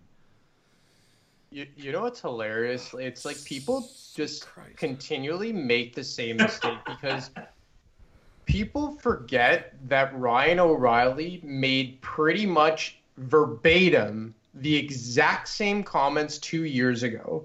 I don't want to show up to the rink. I'm tired of losing. Everyone's just like, oh, look at this guy just complaining. I believe a He lot of Flyers he's- fans said that he was a locker room This town's a shithole. Yeah. Yeah. and then he gets traded to St. Louis for what's becoming the worst deal of the last decade.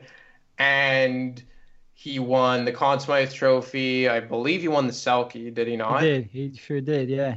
He he became that team's first line center instantly. And now two years no, it was a year ago? No, no, two years later, Jack Eichel's saying the same things because he's playing for a horrible horrible organization and people are criticizing him the same way that they were criticizing Ryan O'Reilly. And Jack Eichel's a better player than Ryan O'Reilly. Jack Eichel has more to give and more time left in his career than Ryan O'Reilly. How could you possibly be faulting this guy? He got drafted alongside Connor McDavid and Mitch Marner, who have already tasted playoff six, uh, playoff hockey and actually doing something with their teams. Not saying that Toronto or Edmonton don't have their issues, but at least they've done something of substance. Auston Matthews with the Toronto Maple Leafs as well. Like Jack Eichel's sitting there, and for the since you know in the last 15 years, 2015 is the best draft by a country mile. Like go back and there's not many misses there. But Jack Eichel's watching all these other superstars that got drafted after after him, and Provorov and Rantanen and Timo Meier passing you by, and Thomas Chabot and all these things. Well, Chabot not as much so because Ottawa's coming out of a rebuild, but you get the point. He's just like I'm the second I'm the second overall pick in the bat in, in the best draft of the past 15 years and I'm rotting away in Buffalo that's making no positive steps. Like how can you fault the guy for being competitive and being pissed off? You can't. Uh, Berglund was part of that Ryan O'Reilly trade, right? Yep. Berglund, Thompson, Sobotka and a first round pick and Berglund quit hockey. Yeah, two that was months gonna be my into- joke. That was gonna be my joke. You traded him to Buffalo and he lost his love of the game and he fucking retired and he, he stopped showing up. Um, Buffalo, to echo what uh, my fellow Italian Anthony is saying, uh, Buffalo is in a division of eight teams. They have finished seventh, eighth, eighth, sixth, and sixth out of eight. Jeez. And they've drafted high like quite a few times. They had the second overall pick in 2014. They had the second overall pick in 2015. They had the first overall pick in 2018. They had the, I believe it was the seventh overall pick in 2016.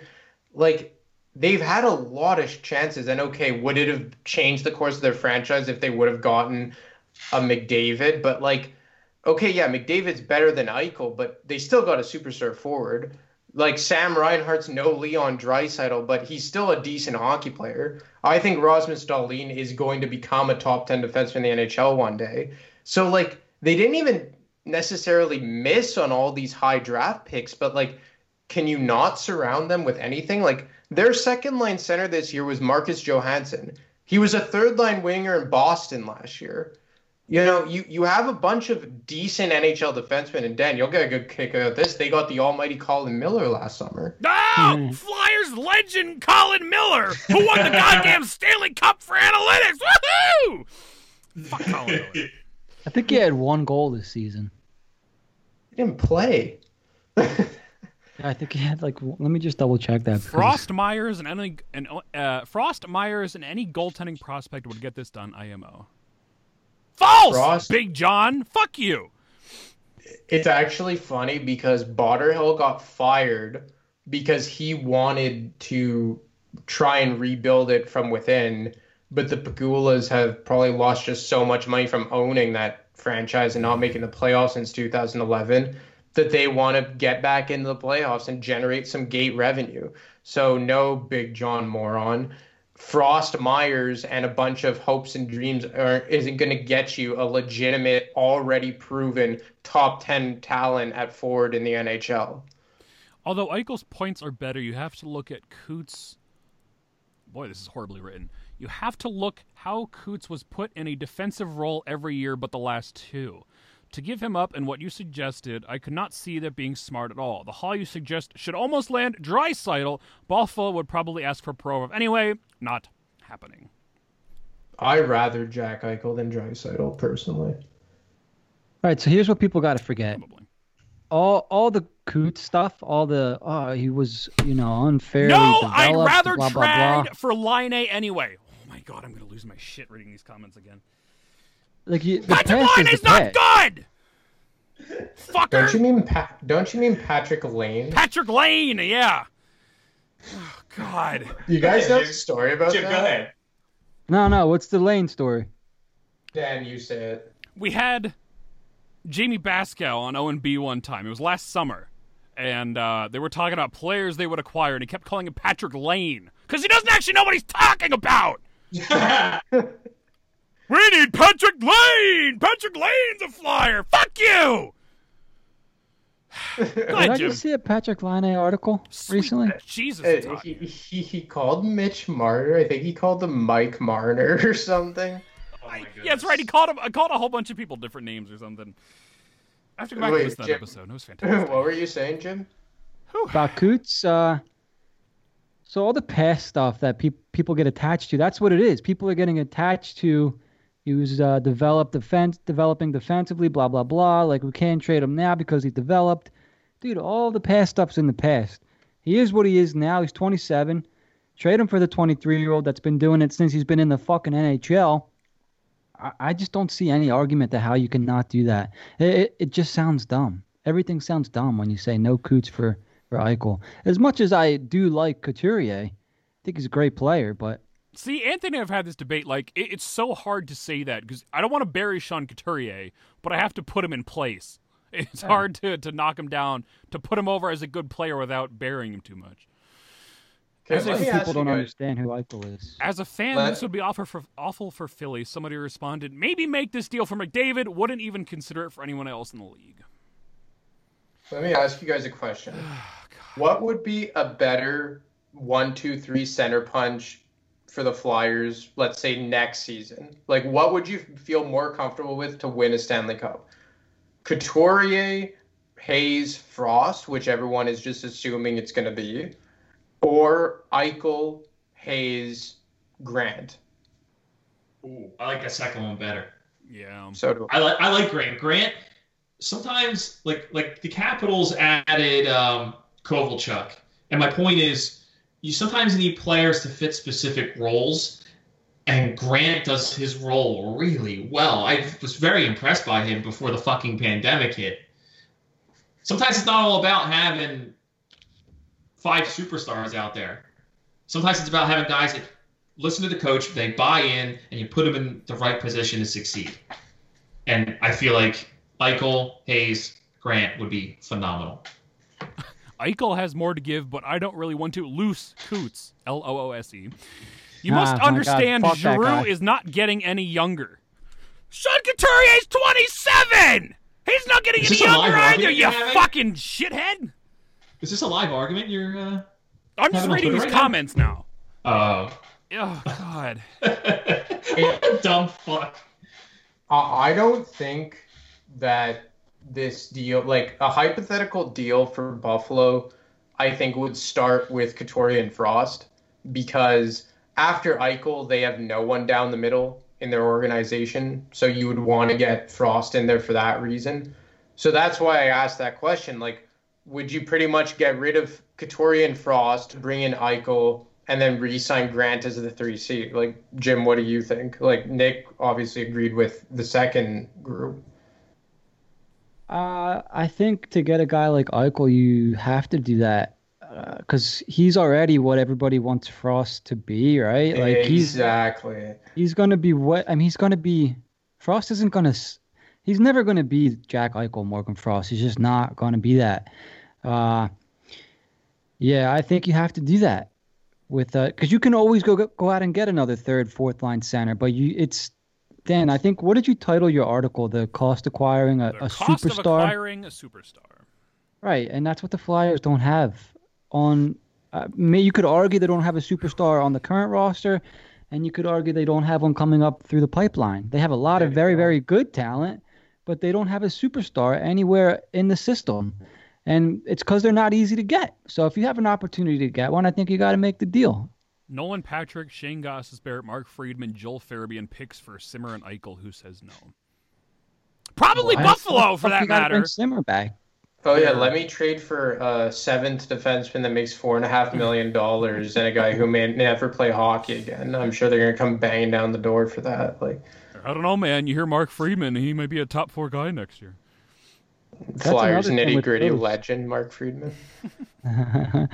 Ghost is another thing because we were talking about some defense earlier, and none of us even mentioned Gostisbehere. I think we just assumed that he wasn't going to be on the team, but he's Stinks. he's here longer than anybody else aside from Yeah. Provorov, Yeah.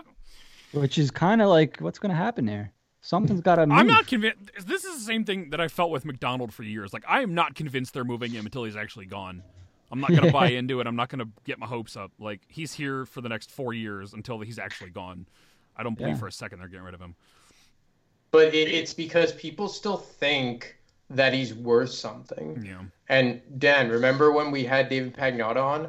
Yep. And and what did he say? He's just like, well, how many people are going to be banging down the door for a third pairing guy making four and a half million dollars? Like every every team that's worth a shit in the NHL is worth is up against the salary cap, Yeah. and you can't justify paying a guy four and a half million dollars to skate on your third pair and maybe be good on the power play sometimes. Like, yeah, he he is good on the power play for the most part, but you can find like, I'm not gonna like Vince Dunn last year. He was the top power play guy for St. Louis, and he was the third pairing guy for much of it. Like, Gostisbehere, like in this current lineup, even if Gostisbehere was at absolute peak, the peak of his 65 point season, he's still a fifth guy in this current group. Maybe you can argue he's better than Myers, but like, even then, what are you doing here? He's not a top guy. Even at his fucking absolute peak of what he's already shown, he's not there. And that was years ago. He's at the absolute trough of his value right now and his play on the ice. He had one good game this year, and it was the very last game before the season went under. And they I still hated got it. shut I out. hated it. You know why I hated it? Because everyone's like, "Oh, maybe don't trade him." Maybe yet." don't trade him yet. Yep, I remember that because I, I, I I've called hated that Jim and I bad, did a post game, and I remember specifically because I went back and listened to that episode to, to find clips for uh, the best of, and um, I said something. I put a tweet out something along the lines of that was the second time Gostisbehere's played in a month or whatever, whatever it's been, and they got shut out because the last time he was in Carolina and they got shut out. So the only two games he played, he got shut out on, and people lost their shit with me. Oh, but Daniel, he played good. It wasn't his fault, Daniel. Like totally missing the point that it was. Oh God. Well, Like heat maps, Play- like heat maps, he had a good game. Ah. Yeah, th- I- yeah. There's been some people talking about. I think recently I was talking to some people that were talking about. Oh, he looked didn't look that bad in his last game. I'm like, oh my god, here we go. One good game in three years. Quick, let's double his contract again. It looks like he's coming back. I, I remember when everyone's just like, why don't they trade him one for one for Kasperi Kapanen? I'm like, oh, so let me get this straight. Toronto, who is up against the cap more than anyone in the NHL, has the highest payroll in the NHL, are paying Clarkson and Nathan Horton collectively $11 million to not play hockey anymore, are going to trade a second line winger making $3 million for a seventh D making $4.5 million. And their That fucking defense sense. is shit to begin with. It's not like Yeah. Gostisbehere could come in and play good defense for the Leafs. They're trying to get rid of guys like him. Yeah, like Fuck. you have it. Like the last thing that team needs is another left shot, puck moving Irresponsible of defenseman. defensively. Fuck. Like, like when fucking they're trying to run Tyson Barrie out of town for that reason. Mhm. I like Tyson Barrie. Yeah, He like have that. full season. I like strawberries. Ah, dude, I got strawberries growing in uh, my backyard over here. There's a farm behind me. Some Jersey berries, huh? Yeah, I'll grab some for you, dude. Pick your own. Oh, guys, I, I want to uh, get your opinions on something. I'm sure you guys have seen my many wars with ineffective math on Twitter. Yep. And, and uh, I was just wondering, what do you think about his take considering Peter Laviolette the worst coach in the NHL? Wait, who said this? I'm sorry. Ineffective math. Micah Blake McCurdy. Wow, that's a shame. Here- here's the thing with Peter Laviolette. I don't think he's great because his game, the, the the system he runs, is not a long term thing. It never has been, never will be. Failed on three different teams now. I guess he won a cup in Carolina, but he got booted out for the same reason. It's a high impact style that works well in the right scenario, and you see it, uh, especially in Nashville, because they had the defense to make up the defense and the goaltending to kind of overcome it. But it- it's not a longevity kind of game. You know, I think somebody like Yo could last for years in Philadelphia simply because he plays a very centered, core, equally uh, responsible game. I don't think Laviolette did that. He was a very run and gun kind of guy, and that's why he doesn't last very long. But for Christ's sake, he's been to three or four Stanley Cup finals. He won a goddamn cup with Carolina. You know, like to say he's the worst is is far from the truth. I don't know if I'd go out of my way to want him back, or if I lived through that, you know, uh, lived through another era like that. But fuck, the worst. Did he not see Dave Hakstol? I don't know, Dave Hakstol or. uh, Peter Laviolette's an awesome coach. He always had ambition to win. I, I like his style if you have the horses to do it. And again, like you said, you take multiple teams to finals. That doesn't. What an asshole. What a, what a terrible take. was Nashville in one or two Cup finals? Just one. One. So that's And then they won the President's Trophy as well. They won with Philly, they won with Carolina, and they went to uh, one with Nashville. And they arguably got fucked by a lot of reviews against that. Yeah, they got screwed by the fucking Penguins in that series. Yeah. Isn't he the second winningest U.S. coach in, in NHL history? Yes! Is he I still don't know how you can be the worst. Oh, he's Behind behind, uh, Quenville. Tortorella. Uh, Tortorella? Yeah. Reynolds, Reynolds not American. List of NHL. Was was Al Arbour American or was he Canadian? If he is, then maybe it was current active winner, but I thought it was second. Yeah, maybe it's active. Yeah, yeah, yeah. But he's Second- he he's at the top amongst like current to- coaches in total. No, like even Canadian. Should be. Yeah. Dan, are you looking it up over there? Well, who's the winningest active coach? Is it Tortorella? Probably Quenville, not? Yeah, Maybe AV. Honestly, Vigneault's been around for a long fucking time. He started in Montreal in the late '90s. Scotty Bowman's top all time. Joe Joel Quenville's second all time. Is this Oh, this there you go. NHL head Al- coach register? Go ahead, Oh, this, is, sorry. oh, this is everybody. 300. Quenville's got- NHL coaches. Who's that? That's everybody. That's the Oh. Scotty Bowman first. Quenville is the active one with 925. Uh, Hitchcock is third. Trotz is fourth. Al Arbour's fifth. Ruff is sixth. Maurice seventh. Babcock eighth. Vigneault is at ten. He is uh, four wins away from passing Dick Irvin for ninth. And Who would you guys? Who At would this you rate, guys he could pass. as- Wow, Jesus.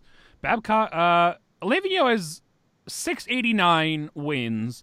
Dick Irvin has 692. Babcock is 700. Maurice uh, 732. Lindy Ruff 736. So he could uh make some serious jumps here in the next year, year and a half in Philly. He could be top five. He could pass Al Arbour. Yeah, by dude, by the end of his tenure, he could he could legit be a top five winningest Give him head two, coach. two and a half years on this team as the winning. Yeah, he can make it. Yeah. Trotz Who's the best coach in your minds right now? What's that? Like in your in your opinions, as of right now, coaching. Barry Who's Trotz. the best active? co- Yeah, I'm with you too. I, I Us. Trotz be my I have no maybe against that.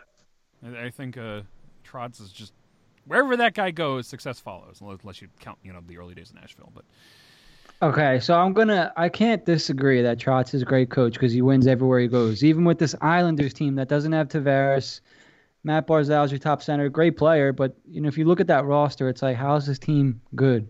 Ah. And it's it's Trotz's system.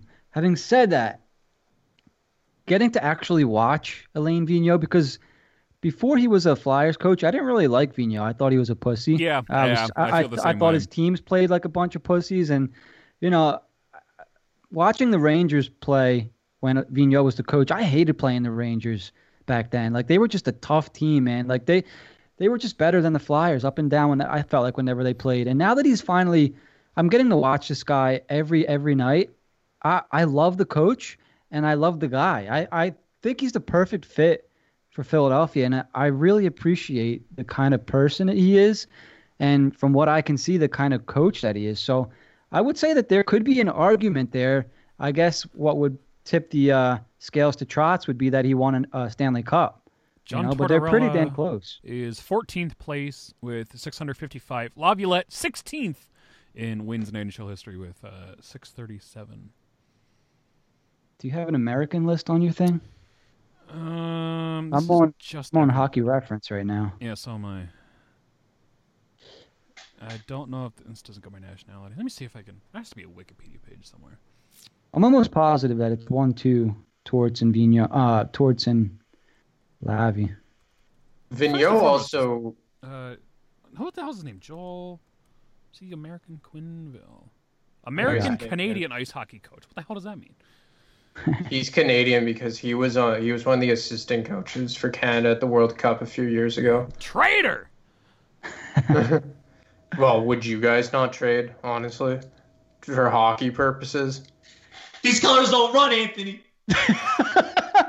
Yo, I'll say it right out. We kicked your ass every time on international ice. You guys made the sport. I think the funniest is in the World Cup.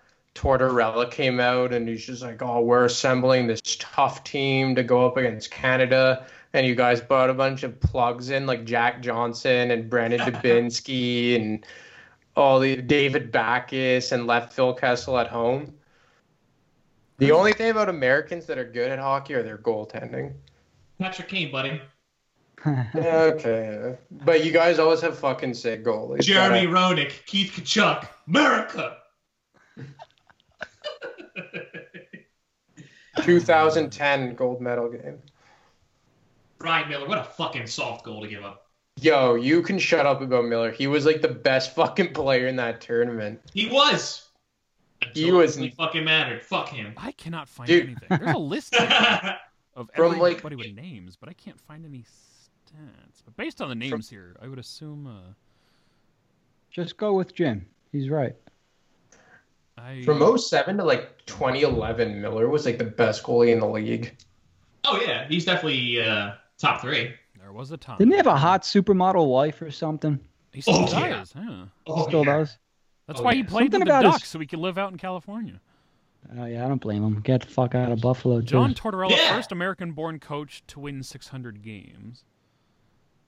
Okay, there you have it. So I that was uh, January 10th of 2019. I don't think anybody's close actually to second place. Now I got to go back to the original list. Yeah, I'm not doing it. Fuck, I got a club sandwich waiting for me. I can This has been a long episode. This has been a very long and informational episode. This is the The first smell time in months I've done an episode and actually talked about hockey. yeah, they've all been like random conversations we had. Usually it's about poop or some weird food or something. Dating. Yeah, no sh- no poop talk this episode. Nice. We didn't last time either. We're doing a good job. Mike Sullivan is at 248. Jesus, there's a big gap there. Yeah, we need to go through each of these people individually and see if they're American, but I don't think anybody above him is American. Claude Julien, Mike Keenan, Pat Quinn, Alain Vigneault, Dick Irvin, Mike Babcock, uh, Dick. Paul Maurice, Lindy Ruff, Al Arbour, Barry Trotz, Ken Hitchcock, Joel Quenville, and Scotty Bowman. I believe are all of different nationalities. So Mostly Canadian. yeah, Claude Julien is high, six fifty eight. It looks like fucking Barney Rubble. Doesn't he? That was random. He does. That's who I think of whenever I hear about Claude Julien. He looks like a real life Homer Simpson. yeah, he does. That's good. Yeah, I remember once I was in the press room in, at the Bell Center, and like he literally came in through the the entranceway sideways and was like, "Holy shit, you saw you hide that gut well, eh, Claude?" You you know who else was deceptively fat? Laviolette. Was he really? Dude, I remember on a like the the twenty four seven Winter Classic thing, like he came in without his jacket on. I was like, "Holy shit!" Didn't he have like an intense workout regime or something? There's something about No, that was Laviolette- Hakstol. Oh, it was Hakstol. No, I, I was on. I think twice I was like in the scrum with, and I was like less than a foot away from Hakstol. I'm just like, you would surfboard. I would. You see you on a fucking dry on the beach with a dry like fit suit coming out of the water. he he he was actually really in shape. I gotta say for a guy his age. Such a boring era of Flyers hockey. It all just kind of bleeds together from like 2013 to 2018. Just kind of bleeds together. Whenever I see like a Ron Hextall starter pack, it's always the the player pi profile picture of Roman Lyubimov. Oh shit! Let's wrap it up. Going for an hour and forty one minutes. That's a that's good. That's a good episode for uh, what's still considered quarantine life, right? Even everyone's going out and about. We're making up for it because we haven't done an episode in two and a half weeks. So And we, we talked about hockey almost the whole time. yeah, Actually, Ten more minutes and it's a two-parter. No, I'm tired to edit this all together. I'll break up one of my rants and put it in a separate episode. There you go. That was good. I haven't yelled like that in a long time. Last time I, I- I- yelled about that, ironically, was a year ago when they signed Kevin Hayes. Oh fuck, I remember that. Okay, see the Kevin Hastings a prime example of, of Philadelphia. Like we, we hated the guy, we get him. He's he's only scoring forty points in sixty some odd games, but everybody loves him and they wouldn't trade him for the world now. He scored some big goals once he settled in. I'd Yeah. give him up for I- Jack Eichel in a heartbeat. He's got great hands. Yeah, I, I like Kevin Hayes, but I would still trade him in a heartbeat. Oh yeah, I'd be pissed off because I just bought that jersey. So All right, everyone. let's wrap this shit up, huh? Uh, I have no idea when I'll be back. Last time I promised an episode and then didn't show back up. So we'll be back at some point in the near future uh, with more. The uh, phase three is what three, four weeks away. July 10th, I believe. Phase three opens up with training camps. So uh, there've been select players at the uh, uh, Voorhees uh, skate zone. So we'll see more. The picks keep coming out of those. I believe it's Couturier, uh, Farabee, Aube-Kubel, Giroux, and I believe Morin is there as well, uh, as well as a couple others. So we'll uh, we'll keep up with that. Any more updates, we'll let you know. Uh, Jim, where can people find you on Twitter? Uh, at Jim Ike HW. My birthday's on Saturday. I'll be turning 30 again. Man, Nick just turned 48, and you're turning 42, and you guys are old as fuck, man. Nick, Yes. I'm 35, and you can find me at Forza Inter 215. Anthony, Uh, at a demarco twenty five. All right, everybody. At Dan the Flyer fan, at Brotherly Puck, at Brotherly underscore pod, at Angry Negative. Be sure to subscribe to any of the platforms if you do not already. Or uh, read the Jack Eichel piece if you're one of the thousands that have not. And come yell at me again so I can read your dumb fucking comments on air. You shitheads.